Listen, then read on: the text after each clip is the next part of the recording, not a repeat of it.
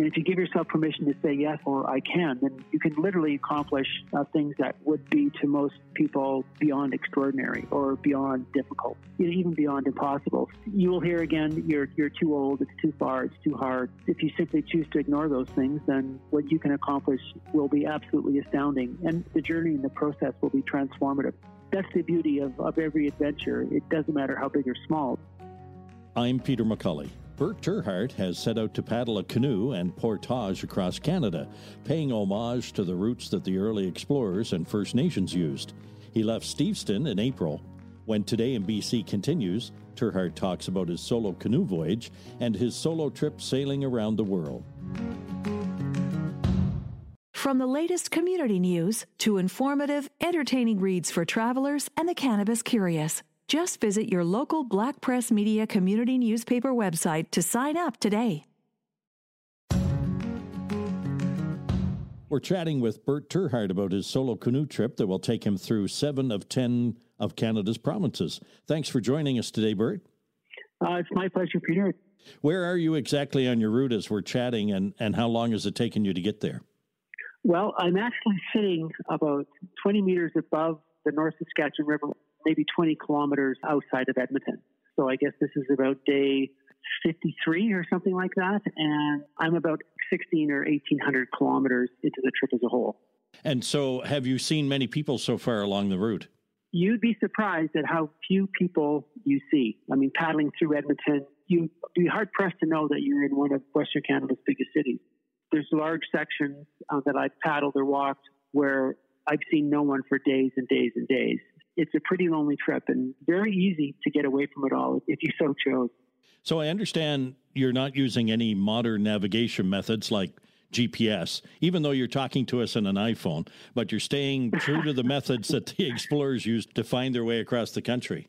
I'm using the same navigation, same technologies that all the early cartographers used to map all of Canada, literally. So I basically have a sextant, a watch, uh, an old watch, actually, an old pocket watch, circa 1890, actually, and tables. So, very, by our standards, I suppose, primitive navigation tools, but very, very accurate. As you said, I'm using an iPhone to talk to you, so I guess I still want to come back. I just don't want to disappear into the bush.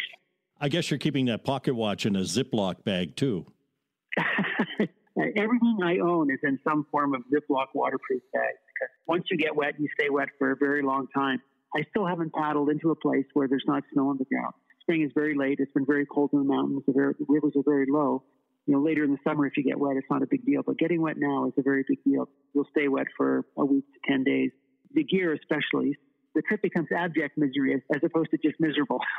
If you're staying true to the original navigational methods, uh, you probably aren't stopping at any modern accommodations along the way either. No, no. The only time I've, I've been forced to do it a few times when I've been when I've not been allowed to camp. When I start to get tired, I start looking for a place that I can actually stop. And there's been one or two times when I've not been allowed to camp, you know, where where I would like. So that forced me into a room with a shower. So you know, it's a double-edged sword. Well, you're going to uh, want to be dry and warm when you finish your trip. I understand you would like to finish in northern New Brunswick in mid-November on the Atlantic. Mm-hmm. Uh, can you briefly outline where the route is going to take you to get to New Brunswick? Well, getting out of British Columbia is very, very difficult.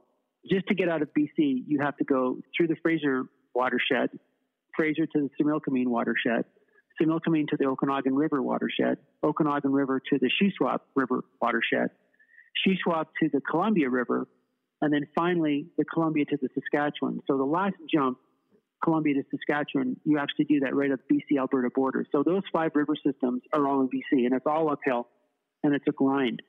But once you jump on the Saskatchewan River, you're on the Saskatchewan almost all the way to Winnipeg. So that's a very big chunk of Canada.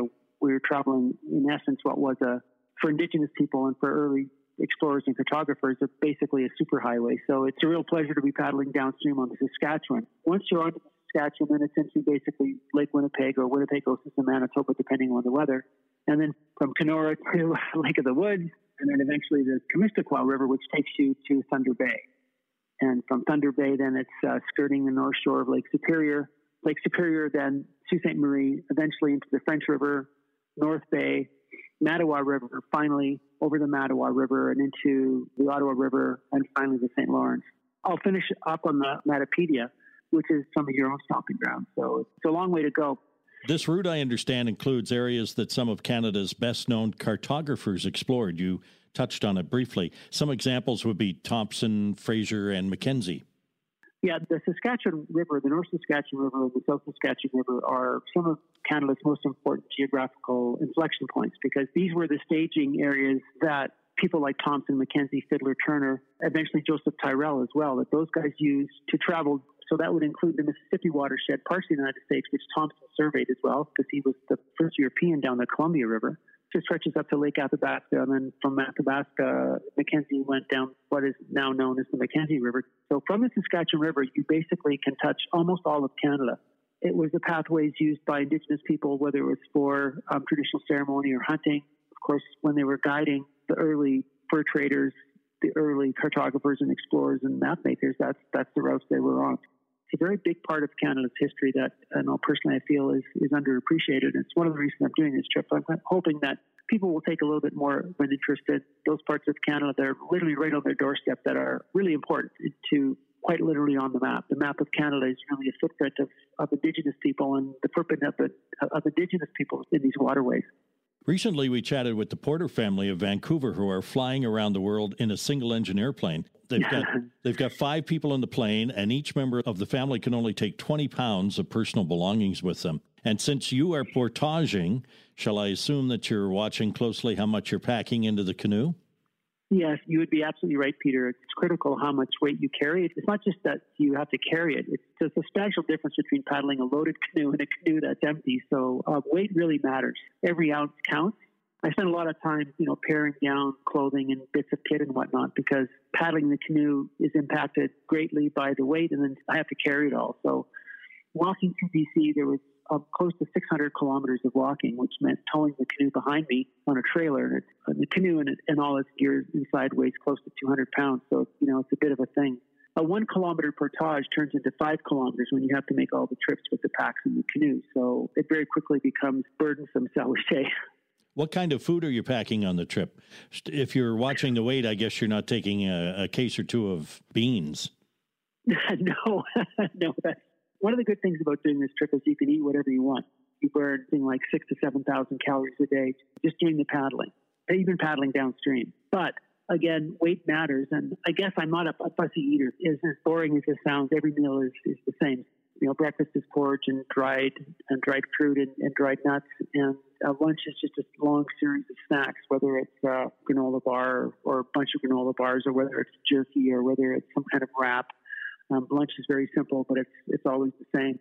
But it's very simple. There's two reasons for that. One, you can pack a lot of porridge and, and oatmeal into a very small space. It, it cooks very quickly. It's nutritious. Um, the other thing is I can reprovision basically anywhere I stop. You're never too far in Canada from a Tim Hortons, I suppose, or a 7-Eleven. So I can buy almost everything I need in a 7-Eleven. When Today in BC continues, Bert Terhart talks about sailing around the world.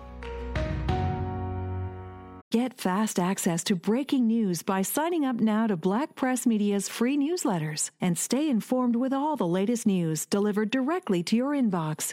You'll have access on any device, so you never have to miss out again on the information you need to know. I'm Peter McCully. Today in BC is a Black Press Media podcast. Bert Terhart is paddling and portaging his way across Canada. Bert, when you complete the trip, you'll have become the first person to cross the continent in this fashion under your own steam. That's quite an accomplishment, and to do it in your 60s must feel pretty good. Some people, I suppose, are surprised at, how old I am. I mean, I don't really consider myself old, although I guess I'm approaching senior citizen status. I'm very lucky in that I don't have problems with my knees or, or hips or anything like that. So I'm, I'm pretty healthy, and I just feel blessed to be able to do something like this. Age, you know, eventually will catch up to me. It just hasn't caught up to me yet. put it that way. well, it would it would seem that you like to set the bar pretty high for yourself. You're one of nine people to sail solo around the world using the same types of navigational instruments that you're going to use on your canoe trip. So, what inspired you to do that? Well, I've sailed extensively on the on the west coast of Canada, and my sailing has always been in the footsteps and or, or the wakes, I should say, of, of, people like Bligh, Vancouver, La Perouse, Quadra, because they were all on BC's western coast. About the same time that Thompson and Mackenzie and Fidler and all those guys were surveying on the interior of, of what we know as Canada. So it's a really important bit of Canadiana, and it's a very compacted time. So I just love to be in those places where I knew Vancouver had anchored his ships, where I knew his small boats had gone out serving, and it's unchanged. It's literally looking at the same trees that Bligh looked at. There's places in Nootka Sound. It's, you know, it's Bligh Island, it's Bligh Cove. You can literally walk those shores and look at literally the same trees, the same paths that, that those guys did. So I find that very inspiring. these were important people doing things that were extraordinary for their time. And remain extraordinary to this day. So I wanted to experience what they might have experienced when they were at sea doing what they were doing. So uh, that was part of the motivation for sailing around the world nonstop using the same navigational methods that they did. Of course, they stopped everywhere they could, but it was a, just a different challenge to do it, of course, by yourself and then again uh, nonstop. So I thought it was a natural extension of the trip around the world to then go across Canada. How long did that trip around the world take you? Um, I was at sea for 267 days. So that's 267 days out of sight of land and by yourself in a small boat in a very big ocean. So it's a it's a long time. But the trip took a little longer than I'd hoped because of you know weather and other things. Just under 29,000 nautical miles. It's very hard to sail from the west coast of North America around the world via the five Great Capes. There's so much upwind work. People that, that sail know that going upwind is a bit like sticking needles in your eyes. I had to travel more than 10,000 kilometers upwind it's a bit of a challenge. Very hard on the boat. The boat just takes a horrible beating, and it's hard on you because you can't do anything inside the boat without you know hanging on with, with both hands and both feet. Well, I grew up in canoes and kayaks and sailboats on the East Coast. That's why we're chatting today. It really sparked my interest to chat with you. And to borrow a nautical term, I just can't really fathom how much work would go into keeping everything as it should be while you're at sea by yourself for 267 days. You probably didn't sleep for more than a couple hours at a time over the 260 some days, I never slept more than four hours in any 24 hour period. And I never slept more than uh, two hours at a stretch. My sleep cycle was 90 minutes. That's as long as I would allow myself to sleep because the conditions change. The sails need constant attention, the steering needs constant attention. And the navigation is very challenging because it's traditional. You don't just press a button and figure out where you are. So I was spending, you know, up to three hours a day just making sure I knew where I was, knew where I was going. It's very time consuming. I tried to be asleep between three and four thirty, if possible, and after that, it was anything goes. What What is interesting about that is I tried sleeping for an hour. I think I could, you know, could fall asleep for an hour and then wake up and, and then be coherent. But after a month of that, I was basically a vegetable. I, my mental faculties were seriously degraded. I was stumbling around the boat. I was really uncoordinated, and I, I really couldn't figure out why. So there's this very slow degradation in you physically and mentally. It was just because I wasn't sleeping long enough. So I kept increasing, you know, how much I was sleeping until I got to what was sort of an optimum. And it turns out for me that's 90 minutes. On that trip, was there any time that you were worried that you might not make it? It's a very, very dangerous place to be, and it's, it's a very easy place to disappear and not come back.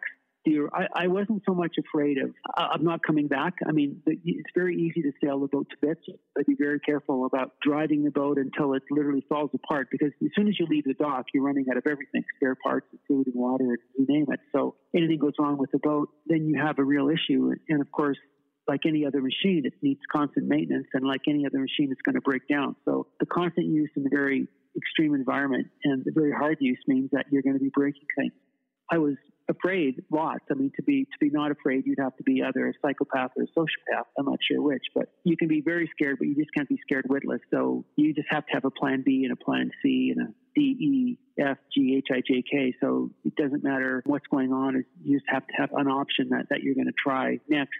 As long as you're thinking and thinking ahead, then you'll be fully engaged. You just can't park yourself down below and strap yourself in and just start worrying there's lots of times to be scared. On three separate occasions, for example, I stuck the mast underwater. So it's a very big boat, almost a 55 foot mast, and the mast is no longer sticking straight up and down. It's sticking down at about 120 degree angle from the vertical. So the boat is almost upside down, and I'm swimming up to the cockpit. There's lots of chance, chances for things to go very badly wrong, but as long as you've got a plan for that and moving forward in some way, shape, or form, then really thinking about not coming back, you're thinking about you know what what you can do to come back. Bert, how can folks follow your canoe trip across the country?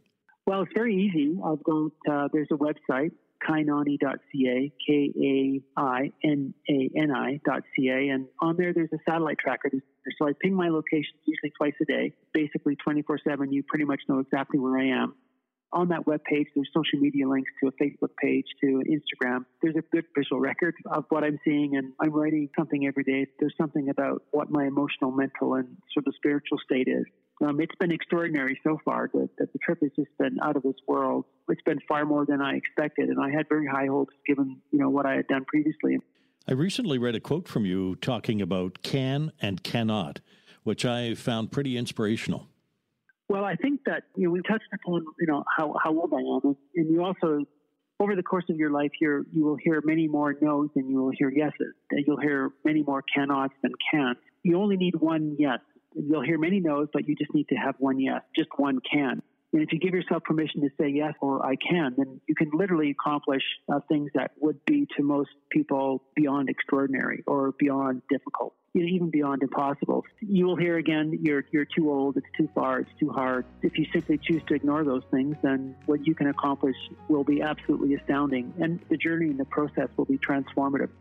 That's the beauty of, of every adventure. It doesn't matter how big or small. I'd like to thank Bert Terhart for being with us on this edition of Today in BC. If you have suggestions or comments, send a voice message to podcast at blackpress.ca. You may be part of our podcast mailbag segment. You'll find Today in BC podcasts on iTunes, Spotify, Amazon, iHeart, and Google Podcasts.